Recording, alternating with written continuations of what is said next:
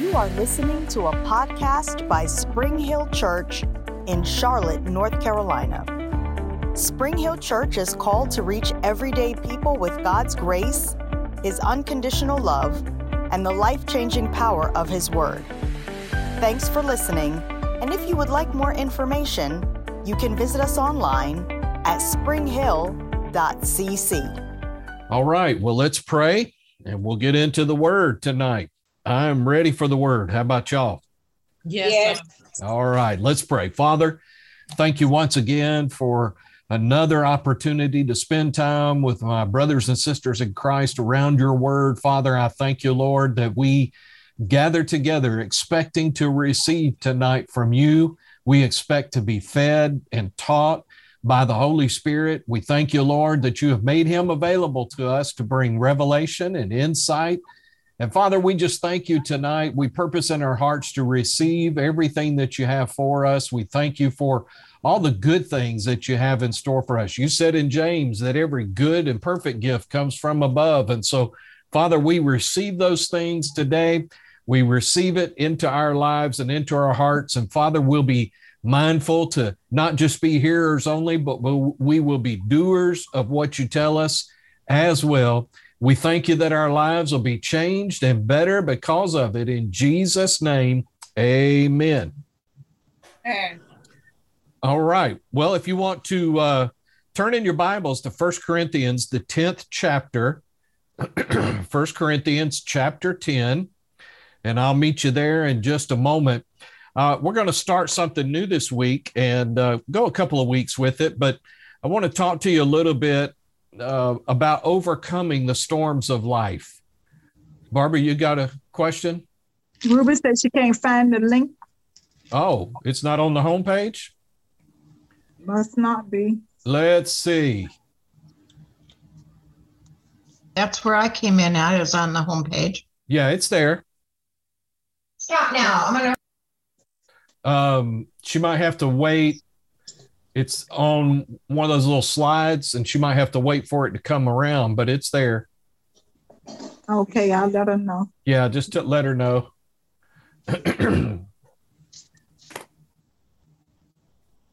so anyway, we're going to be talking about overcoming the storms of life. You know, I've um, I, I, there's a couple of guys that I watch on YouTube that are uh, weathermen and and they do a lot of storm tracking, storm chasing, and that type of thing. And so, uh, and of course, with th- what we were discussing earlier about some of the the ice and storms that they've been experiencing out in Texas, I've been kind of keeping up with those guys, and and uh, these are the kind of guys that when uh, there are tornado warnings and watches uh, somewhere in the country, they'll uh, dispatch storm chasers, and those guys will go out. They're crazy, if you ask me, but they do it. And so they give live reports, you know, wherever all of this is happening. And so, you know, this is, I don't know if you've ever noticed this or not, but when uh, oftentimes after a tornado goes through and causes a lot of destruction, you'll see something interesting that happens. You'll see where there will be a couple of homes that will be just basically destroyed, the roof's torn off and that type of thing. And then right next to it will be a house that looks like it's basically untouched. And then a couple houses down, you see where uh, destruction hit again. And so, uh, you know, one, one, what we have a tendency to do is we look at those types of things and we begin to think that life works that way in the sense of, um, you know, that one household was was unlucky, another household was lucky.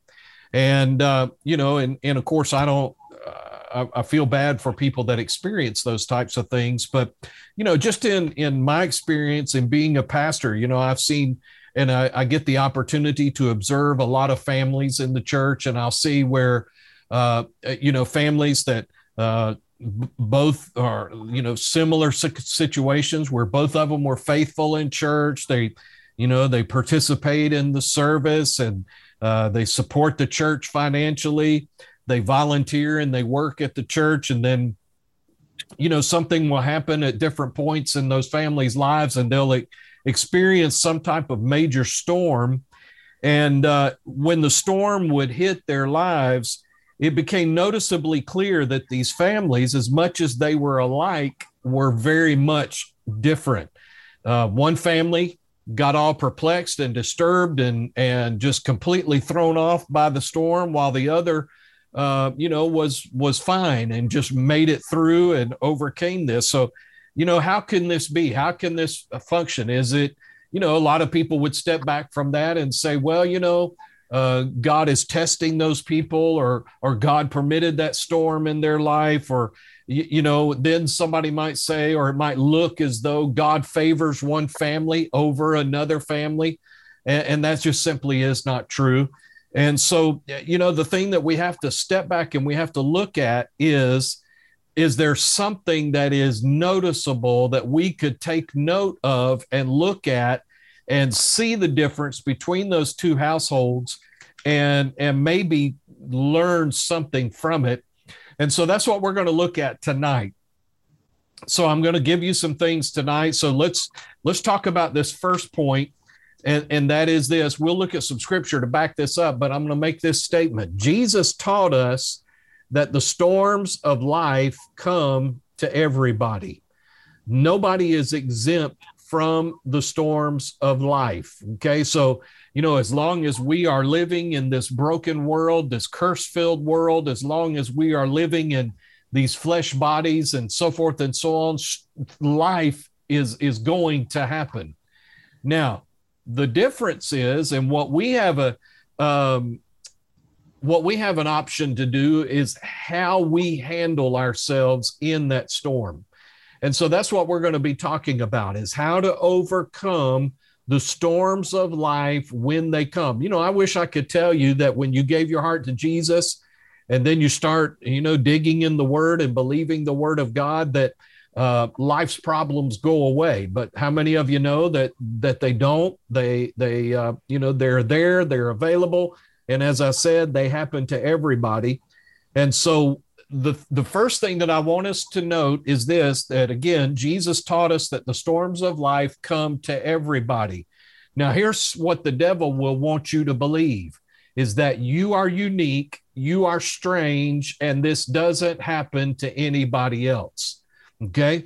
So let's look at First Corinthians chapter 10 and we're going to look at verse 13. First Corinthians chapter 10 and verse 13. It says, I'm going to read it from the New King James, and then I'm going to read it to you from the Good News Bible. In the New King James, it says this no temptation, and that word temptation there would be test, trial, adversity. No temptation has overtaken you except such as is common to man. But God is faithful, who will not allow you to be tempted beyond what you are able, but with the temptation will also make the way of escape that you may be able to bear it. Now, this is a scripture that's very often misinterpreted. Uh, there's a lot of people that's, you know, you maybe you've heard the saying, well, God will never put on you more than you can handle.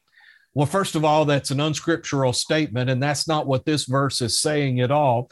The first thing I want us to see is the first part of that verse where he says, No temptation or no adversity that has overtaken you, such as is common to man. So you will not encounter something in life uh, that is not uncommon. In other words, someone else has experienced very similar to what you're going through. And then he goes on to say, But God is faithful, who will not allow you to be tempted, tested, or tried beyond what you are able. So the, the question there is able to what?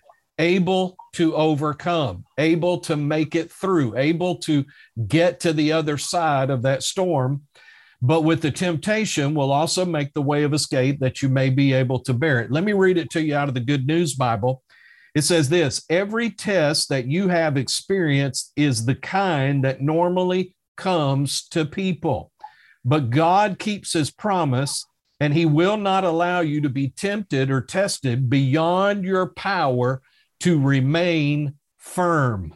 At the time you are put to the test, he will give you the strength to endure it and so provide you with the way out. I like that translation because, first of all, it tells us that that God will uh, not permit, permit the devil to bring anything into our lives that we are not able to remain consistent in it.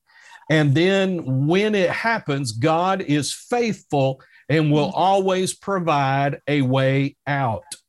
And so that brings us comfort, that brings us encouragement in the middle of that storm. So, that being said, again, what the devil is going to try and convince you is that you are unique, you are not normal, and that what you are experiencing is something that nobody else has experienced. And so the reason that he's trying to get you to believe that is because if you believe that your experience is different from somebody else, you're setting yourself up for failure. Okay.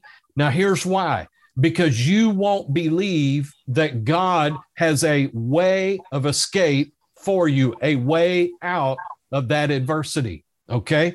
So, one thing that we need to establish right here at the beginning is this who sends the storms?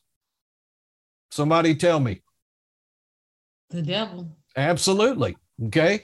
God is not responsible for the storms that happen in our lives. Now, a lot of times, and I'm going to say this and then I'm going to qualify it. A lot of times he will allow those things to happen, but the only reason that he allows it is because we allow it to happen. Okay. And, um, you know, again, it, we we determine the outcome in that. All right. So the enemy of our faith, the devil, sends storms and negative things and thought processes that will always accompany those storms. Turn over with me to First Peter chapter 5, please. First Peter chapter 5.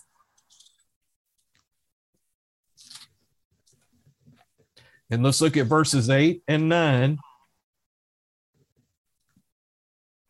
Now, this scripture right here goes hand in hand with what Jesus told us in John 10 10 when he said, The thief comes not but for to steal, kill, and destroy. I am come, or I have come, that you might have life and that you have it more abundantly. I wish believers could get it settled in their hearts and in their minds that it is the devil that seeks to bring destruction in our lives. It's the devil that seeks to steal and kill and destroy, not God.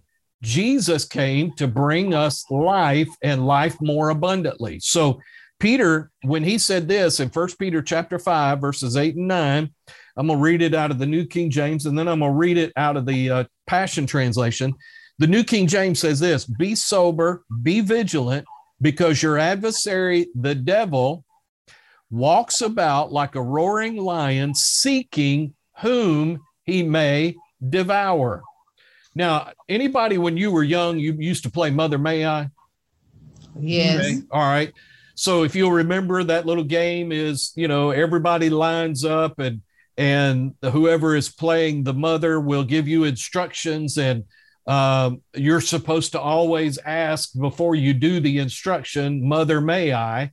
And uh, but if you get caught doing the the instruction without asking that, uh, you're out or you get you get made it okay so what i want us to see is is notice that this scripture says that the devil is seeking whom he may devour and what the implication is on that is that the devil is looking for permission to bring destruction to devour and cause hurt and harm in our lives. Now who would he be looking for uh, permission from? Well he's looking for permission from us to see if we will allow it. Now, the verse goes on to say, let me read verse 8 again. Be sober, be vigilant, because your adversary, the devil, walks about like a roaring lion, seeking whom he may devour. Resist him steadfast in the faith. So, that first phrase there, resist him, implies do not give him permission. Do not allow him to to have that kind of access into your life so he he says resist him steadfast in the faith knowing that the same sufferings are experienced by your brotherhood in the world let me read it read this to you out of the Passion. Be well balanced and always alert because your enemy, the devil, roams around incessantly like a roaring lion looking for its prey to devour. Take a decisive stand against him and resist his every attack with strong, vigorous faith.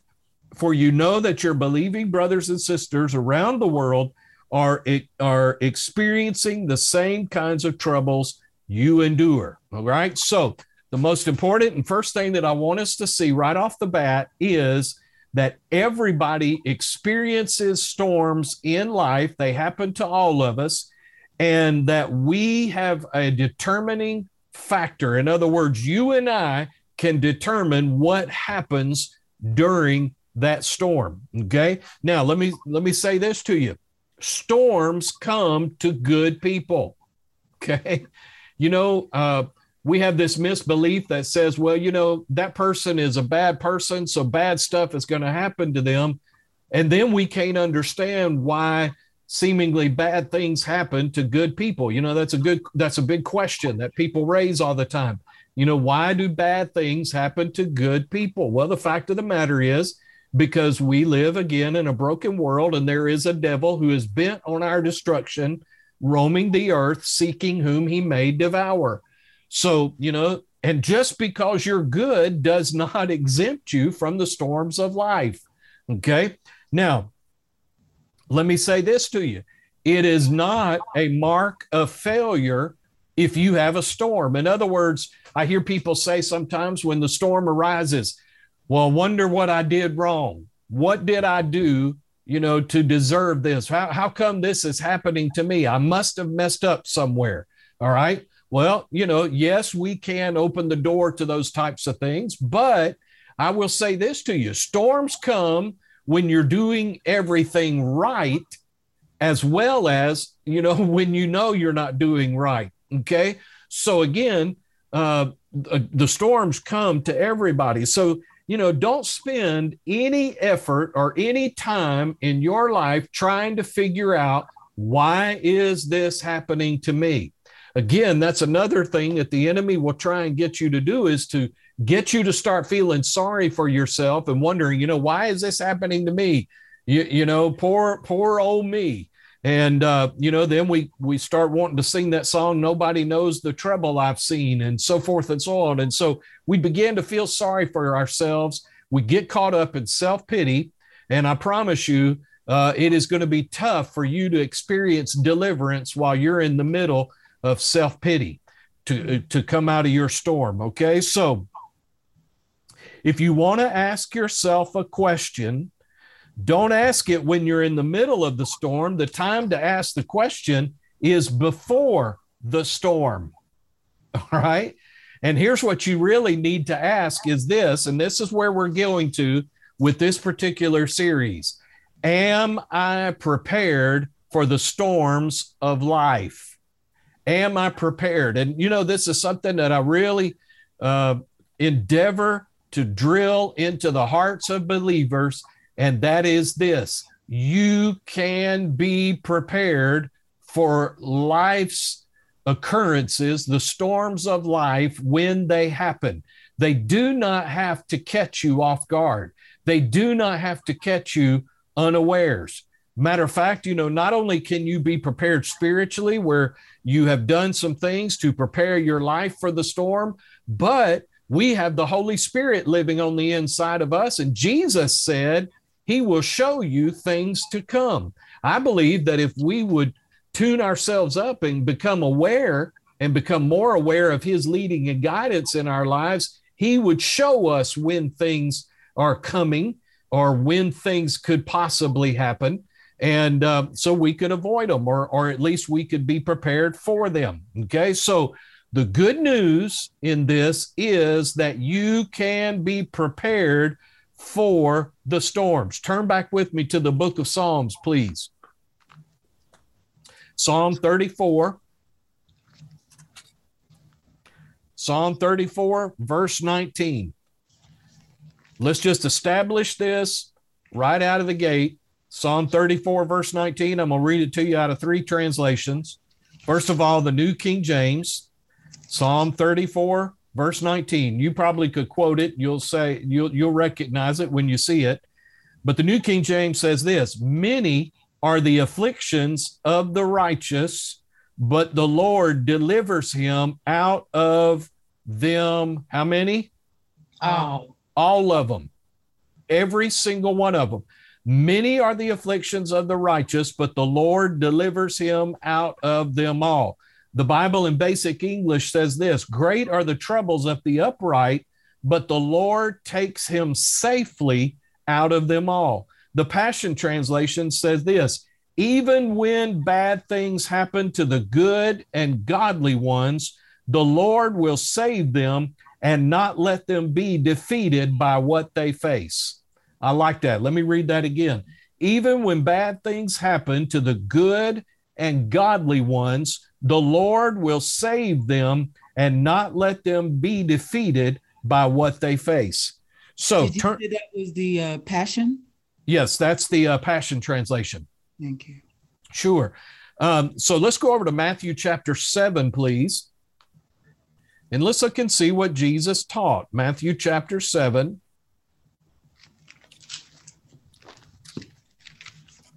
And let's look at verse 24. And this is where Jesus be, began to teach his disciples how they can prepare for the storm. Okay. Matthew chapter 7.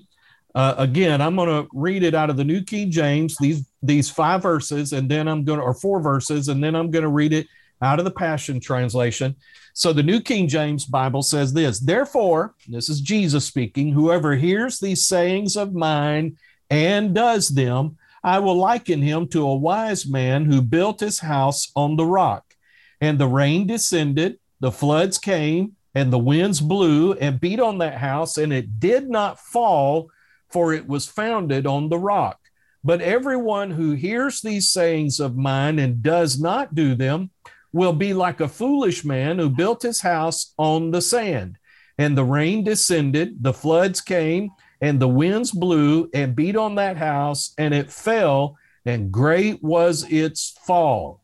Okay. Now, I want before I read the Passion Translation, I want to ask a question and and just a helpful hint this is a trick question okay so jesus said in verse 24 therefore whoever hears these sayings of mine and does them i will liken him to a wise man who built his house on the rock what is the rock that jesus is talking about there the word of God. partially The proclamation that Jesus is Lord. Well, not exactly. I mean, that is a rock, and and the Bible does talk about that being the cornerstone of our lives, but that is not specifically what Jesus is talking about here. And this is where, you know, a lot of times we've missed it because we've thought, well, if I just build my house on the rock of Jesus Christ, you know, meaning my life, then my life will uh, be safe. Well, that's not what Jesus, that is true to a certain extent uh, as far as eternity is concerned, but that's not what Jesus is saying here. Anybody else want to take a stab at it? All right, let's break it down. Let's pay attention and look. Remember, I what do I always say? Pay attention to the Details. details, right? Therefore, whoever hears these sayings of mine and does them, all right, that's the rock right there. Hearing the word of God and doing the word of God. Okay. So Whoever, the answer is obedience to the word of God. Yeah, obeying it and doing what it says. Hearing whoever hears these sayings of mine and does them, I will liken him to a wise man who built his house on the rock. And then, of course, the storm came. Look at verse 26. He said, But everyone who hears these sayings of mine and does not do them is like a man who built his house on the sand. Okay. So notice the difference. One man built his house on hearing the word of God and doing it. Then another man built his house on hearing the word of God and not doing it. Now, one important thing to notice is both of these people heard the word. both of them heard. And let's just say, for the sake of our lesson, they both heard the same word. Okay.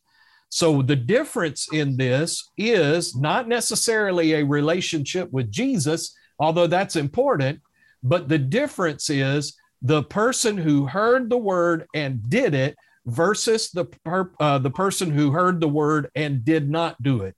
Let's look at the Passion Translation. Everyone who hears my teaching and applies it to his life can be compared to a wise man who built his house on an unshakable foundation. When the rains fell, the flood came with fierce winds beating upon his house. It stirred, stood firm because of its strong foundation. But everyone who hears my teaching and does not apply it to its life, to his life, can be compared to a foolish man who built his house on sand. When it rained and rained, and the flood came with wind and waves beating upon his house, it collapsed and was swept away. Notice in the, the New King James, it said, and great was its fall. Okay. Now, in verse 25, in the in the Passion Translation, the first word is when. Okay. So notice the when the storm came, not if the storm came, when the storm came. So the storm happened to both people. Both of them heard the word. One of them did it, and the other one didn't do it. Okay. So, you know, and, and if you'll look on our website later on, I did a little chart there so you could see the difference between these two guys. So on one side, if you want to write this down, I'll, I'll walk you through it. Make make two columns. All right. Uh, one, the top of it, say wise man. On the other column, put foolish man. Okay. And then Jesus gave us four things that happened and occurred that to both of them. Okay. Number one, they both heard the word. So you can check that for both both men, both people. The second thing is they built a house. So both of them heard the word, both of them built a house. The third thing is both of them experienced a storm. But here's the difference only the wise man, check him, did the sayings of Jesus, the foolish man did not. Now, what do you Sir, I think? have a question. Hello? I have a quick question. Yes, um, ma'am. When it says the here's the sayings, is it talking about um within the context of this chapter or all of what God says? All of what God says. Okay. Yeah. It it it sounds like it's specific, but but Jesus was using a very wide brushstroke there. Okay. Okay.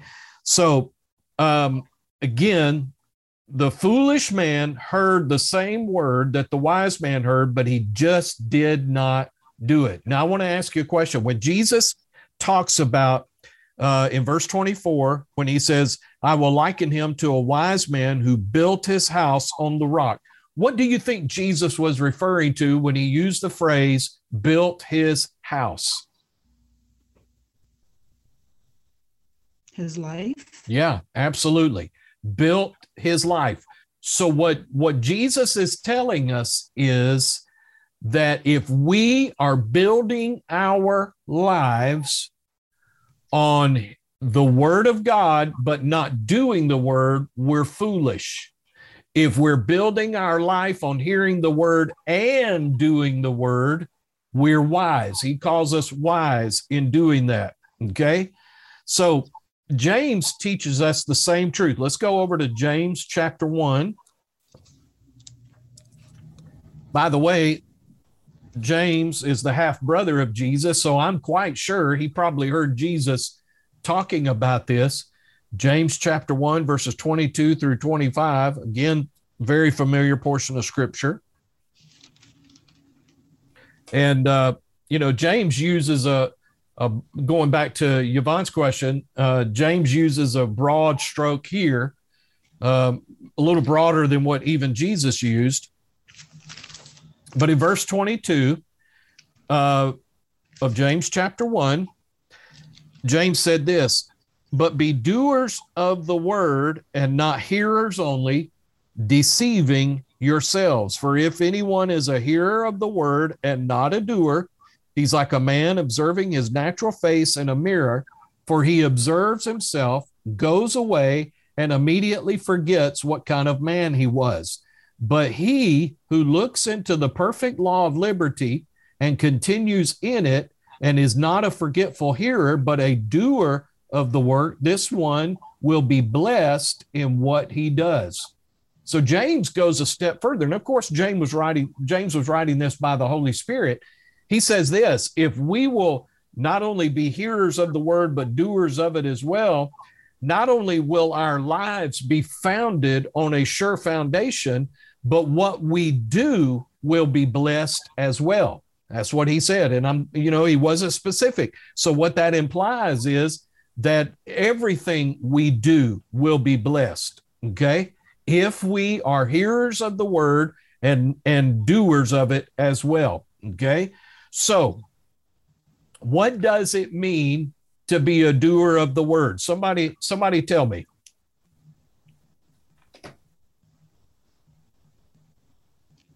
Applying what you hear to your life. Yeah, absolutely.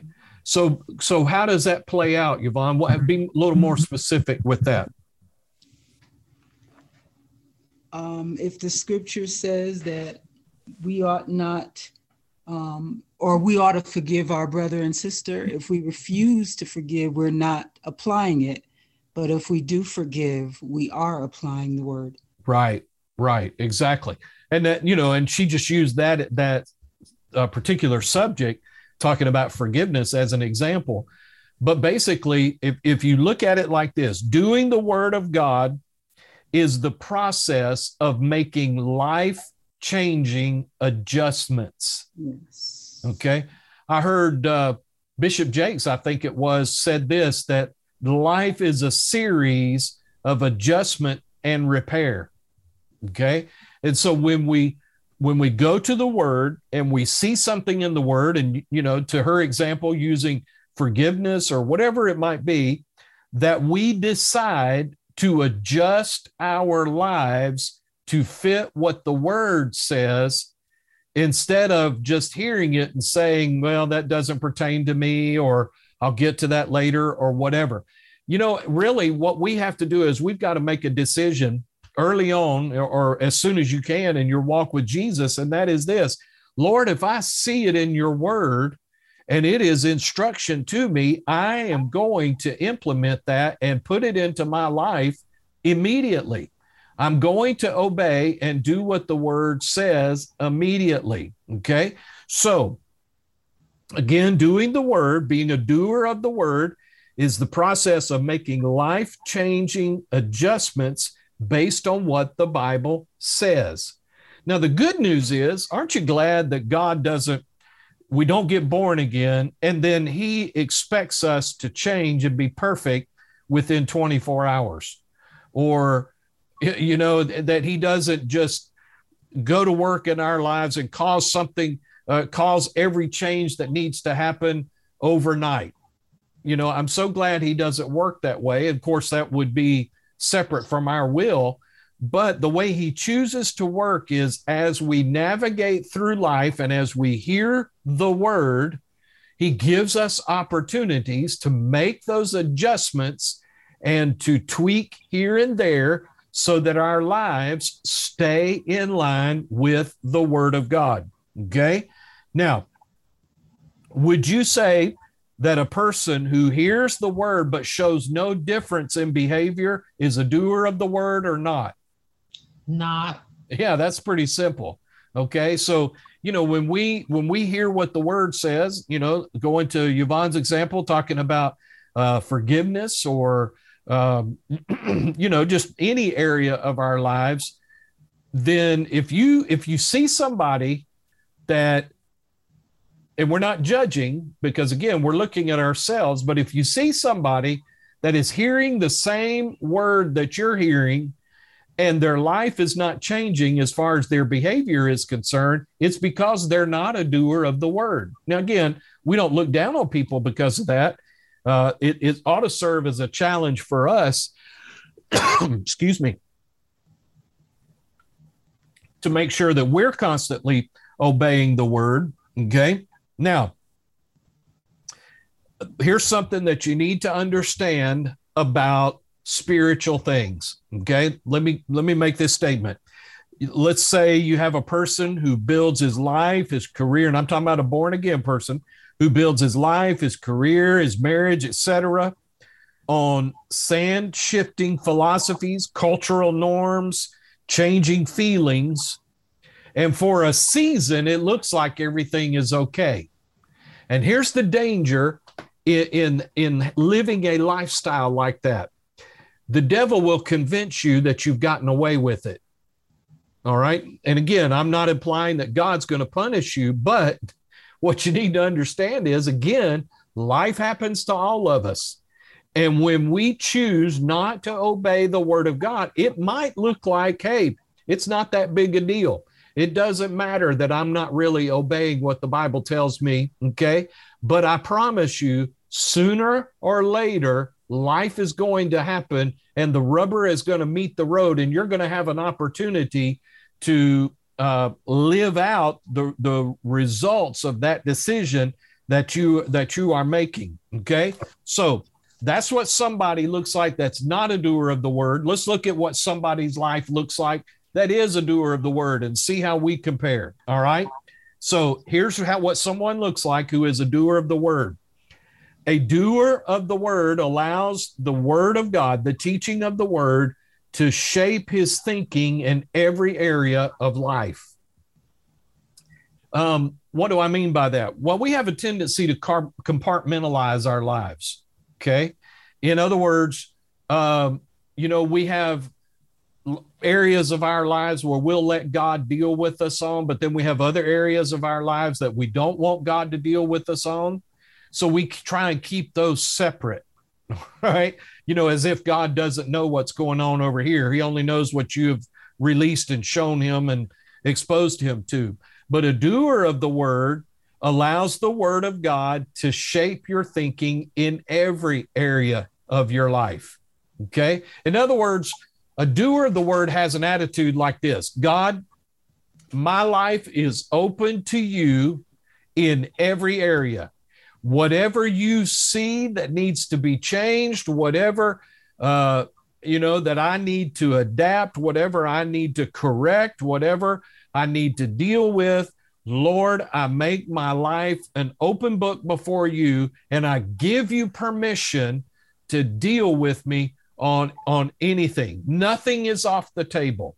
And that's the kind of attitude that we have to have with the Lord because it, you know you remember jesus said it's the little foxes that spoil the vines. A lot of times it's the little things that we sweep under the rug that cause us the most. harm. All right? Now here's the second thing a doer of the word will do. A doer of the word will not adjust his moral compass to the norms of popular culture let me say that again a doer of the word does not adjust his moral compass to the norms of popular culture. Pastor, can you repeat that just one more time, please? Uh-huh. A doer of the word does not adjust his moral compass to the norms of popular culture. Does anybody beside me notice culture changes? Mm-hmm. Uh, yeah, I mean, we see it. Culture changes. I mean, let's face it. Uh, in the world we, we live now, evil has always been evil. Uh, you know, don't misunderstand me. But in the world of social media, in the world of, uh, you know, just the culture in which we're living is very different than it was 30 or 40 years ago. Um, you know, I can remember being in high school you know, just a few years ago. And uh, uh, I heard that laugh, whoever that was, um, that, you know, the things that we dealt with in high school were, were far different than what kids deal with today. Uh, uh, you know, as far as the uh, peer pressure, yes, there was peer pressure back then, but you didn't have um, social media driving comparison and all those types of things that kids uh, are experiencing today. We just did not have that uh, when I was growing up and when I was in high school. And so, you know, culture changes. Culture uh, changes with the whims of people and what people in their own minds think is right. And what we have to do is we have, we as believers have to make the standards of our moral compass based on the word of God, not what we see going on in the world. That's why, you know, it, politically speaking and otherwise, you cannot uh, adjust your moral compass based on what you see happening in the world. You've got to base your moral compass on what you see in the Word of God. I mean, the thing that I love about the Word is it is the same. God does not change his mind about anything. And if it was wrong in the Bible, it's still wrong. If it was right in the Bible, it's still right. No matter what culture says, no matter what the environment says, uh, you know, it's it's either one way or another. There is no gray. Okay, you know, like for instance, you have the Bible's very clear. God created two genders, a male and a female. And yet today in our modern culture, I mean, there's, I don't, I've, I've lost count on how many genders there are, you know, and they say, well, you know, if you don't like the gender you are, well, you can change, you can become another gender. Okay. Well, as if I'm going to base my moral compass on the word of God, then, then in my thinking and in my life, that has to be wrong. Now, you know, I don't judge people. I don't uh, you know, place a a uh, uh, spiritual determination on them by what their decisions are, in the sense of, um, you know, God loves everybody. God loves people that are confused about their genders. All right, and it's not my place to beat people up because they're confused. It's my place to voice what is right and what is wrong and to tell people the truth.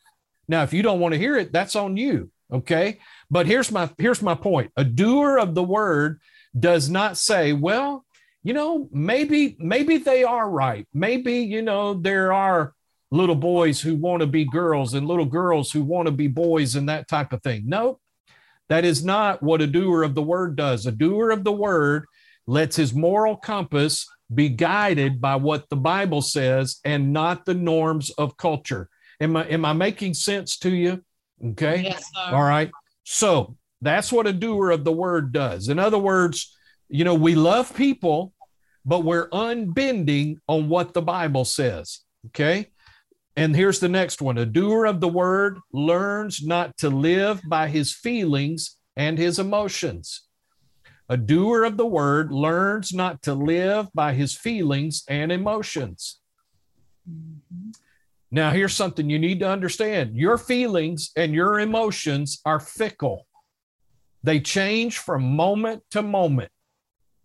And, and if you and I are easily swayed by how we feel at any given time or moment, and we're basing our belief and what we, uh, how we handle ourselves spiritually based on how we feel, then our lives are going to be messed up and we're not going to be doers of the word because there are going to be times when you have to be a doer of the word. Listen, when you don't feel like it, when your emotions are telling you something different, when your feelings are telling you something different. You know, to go to Yvonne's example that she used earlier, you know, somebody makes you mad you're mad. You feel like eh, you are you are experiencing an emotion of anger. You have feelings of anger and those types of things and you do not feel like forgiving that person. But you have to make up your mind am i going to be a doer of the word or not and, and the decision is mine at that moment.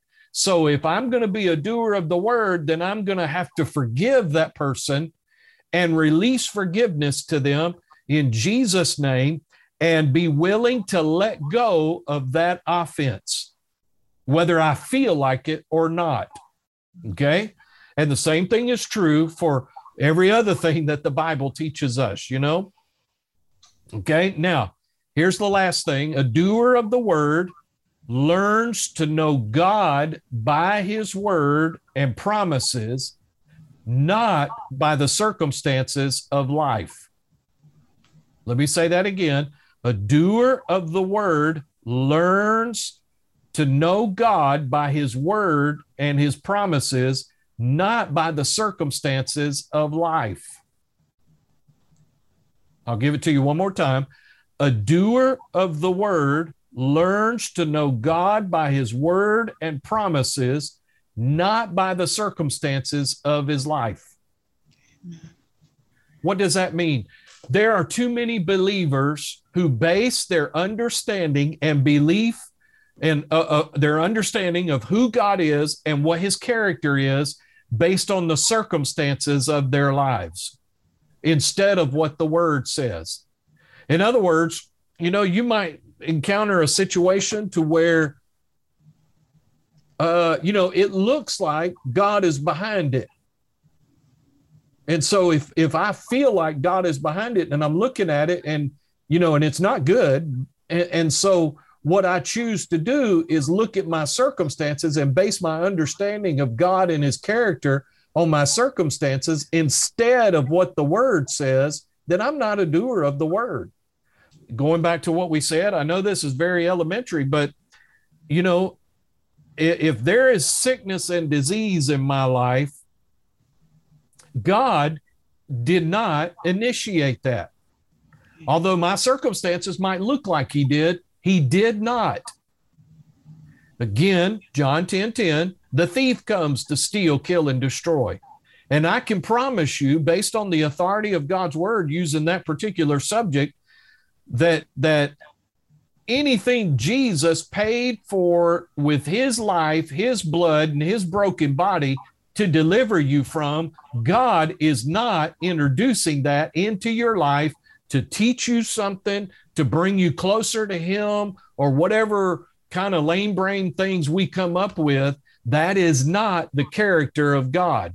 And so, what people have done is they base their understanding of God on what they experience in the natural instead of going to the Word of God and basing their understanding of God on what the Word says.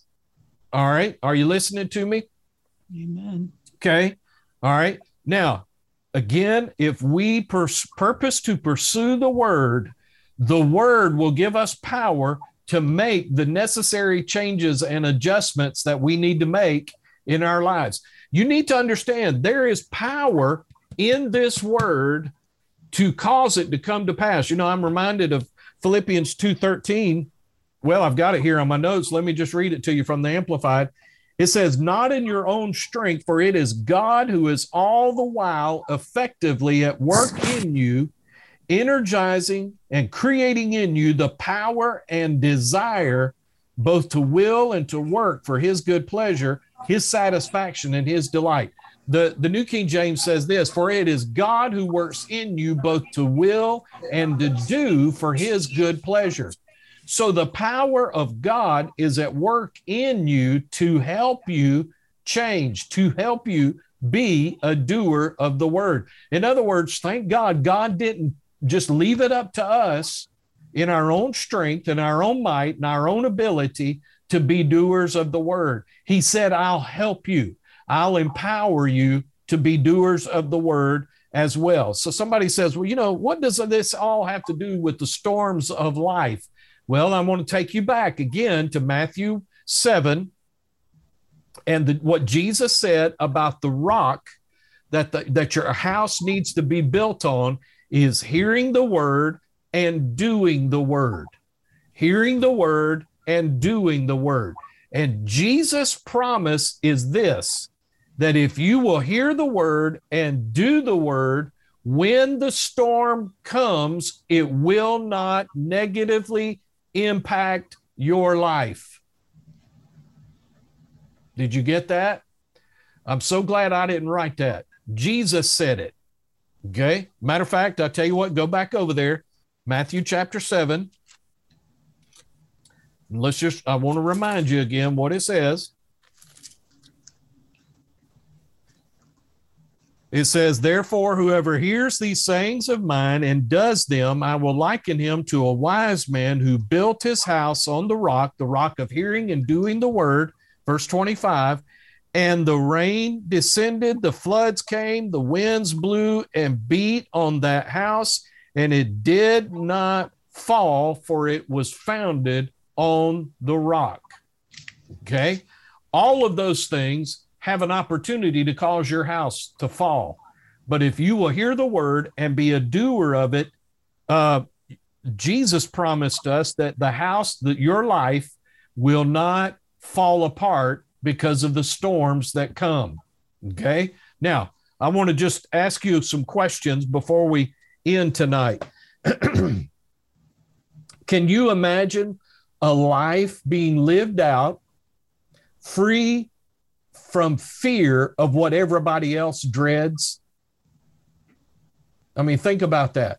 What do people, what does everybody else dread in their life? People that don't know Jesus. What are they dreading in their lives? Did you know you and I can live free from the fear of those things? Can you imagine having the confidence to uh, face struggles that keep you awake at night? Okay. In other words, having the confidence in the word of God that you can lay your head on your pillow at night and know that God will protect you and keep you safe and will not allow the storm, no matter how that storm looks, uh, to come against your life and cause your life to be destroyed. Can you imagine victory over the things that have held you back in your past?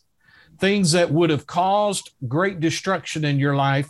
Can you imagine uh, having the victory over those things? The Bible says that God always causes us to triumph in every situation. Now, it may not be fun to go through it. It may not, you know, you may not look forward to it. But here's the thing when the storm arises, I don't have to be moved. I don't have to fall apart. I don't have to you know, lose my mind because I know that God will cause me to come out victorious. Can you imagine your life being lived out without panic? You know, something happens, uh, you know, circumstances arise in our lives. We don't have to panic. You know, I'm reminded when Jesus, and we'll talk more about this in this series, but did you notice um, when Jesus and the disciples were in the boat, this happened on more than one occasion, and a, and a storm arose while they were in the boat? Did you know Jesus never panicked, never got upset? Matter of fact, there was one time that we have record of, he went to sleep while the storm was happening. And the storm, now, you know, just so in case you were wondering, the storm was bad enough to where it caused men who were used to being on the water to be afraid that they were going to die. So the storm was bad, but Jesus was in the front of the boat, laying down on a pillow, sound asleep. How would you like to have that kind of confidence? Well, you can through what the word says. Can you imagine a life being lived out with the ability to laugh when bad news knocks at your door? Okay. You know, the Bible says, rejoice in the Lord always. And again, I say, rejoice. Now, we don't get happy when negative circumstances come, like we're, like we're, you know, not right mentally. Uh, but you can laugh at the circumstances and laugh at the devil who wants to try and destroy your life by those negative circumstances. No, you just say, No, in Jesus' name, we're going to navigate our way through this. God is going to give me wisdom, and we're going to come out on the other side of this thing victorious and overcoming because God already has a way out. Okay. You know, I was reading today, and I'll wind down with this. And I, you know, I've mentioned this before, but it, it's good and it bears repeating. I, I, was reading today in my daily Bible reading in Exodus, the 15th chapter, where uh, God led the children of Israel through the Red Sea. And, uh, you know, God led them in a particular place where, uh, and it was off the beaten path. The beaten path uh, would have just taken them days to cross through uh, to get to the promised land. But the Bible says God led them away from where the Philistines would have been because they weren't ready for battle. And the path that he led them was a particular path and brought them to a camp place where they camped right beside the Red Sea. And then, of course, you know the story how the Pharaoh and his armies pursued after them. And then, uh, you know, God told Moses to raise his staff. The Lord parted the Red Sea. He caused wind to blow all night long to dry out the seabed so that they could walk through on dry land. Now, here's something that you'll find very interesting. I did some research and I encourage you, you can do this too. You can Google it. The Red Sea is, is very deep in many parts. It is very rocky, very, it's not smooth at all in in in the vast majority of it okay? But here's what is interesting. The very place that god led the children of israel to was smooth for them to be able to walk across to get to the other side. Now what does that tell you? That tells me that when god in creation however many years before, millions of years before the children of Israel encountered that moment, God had prepared a way for them that nobody knew about, nobody could see, and it wasn't needed until they came to that moment and they needed that path to get to the get through to the other side of the Red Sea and God had prepared that way for them. And so again, he parted the Red Sea. They went through and and went to the other side. What am I saying?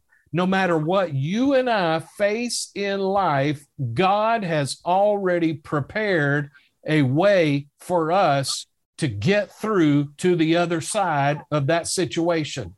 And the Bible says that when God brought them through to the other side, they turned back and they saw the waters close back up on the armies of Pharaoh and their enemy was destroyed. So what I'm telling you is is that we're going to see that when we encounter the storms of life, when things happen in our lives, there is a way for us to navigate through that and come out victorious on the other side if we will as Jesus said, first of all, if we'll be hearers of the word and doers of it as well, and not just hearers only. Okay. So that's the first thing. So we'll get into more of this next week. And, um, you know, I, I, I believe it could be life changing for all of us. Amen. Thanks once again for tuning in to the Spring Hill Church podcast. We hope that you have been blessed by today's message. If you would like more information about the church, please feel free to visit us at springhill.cc.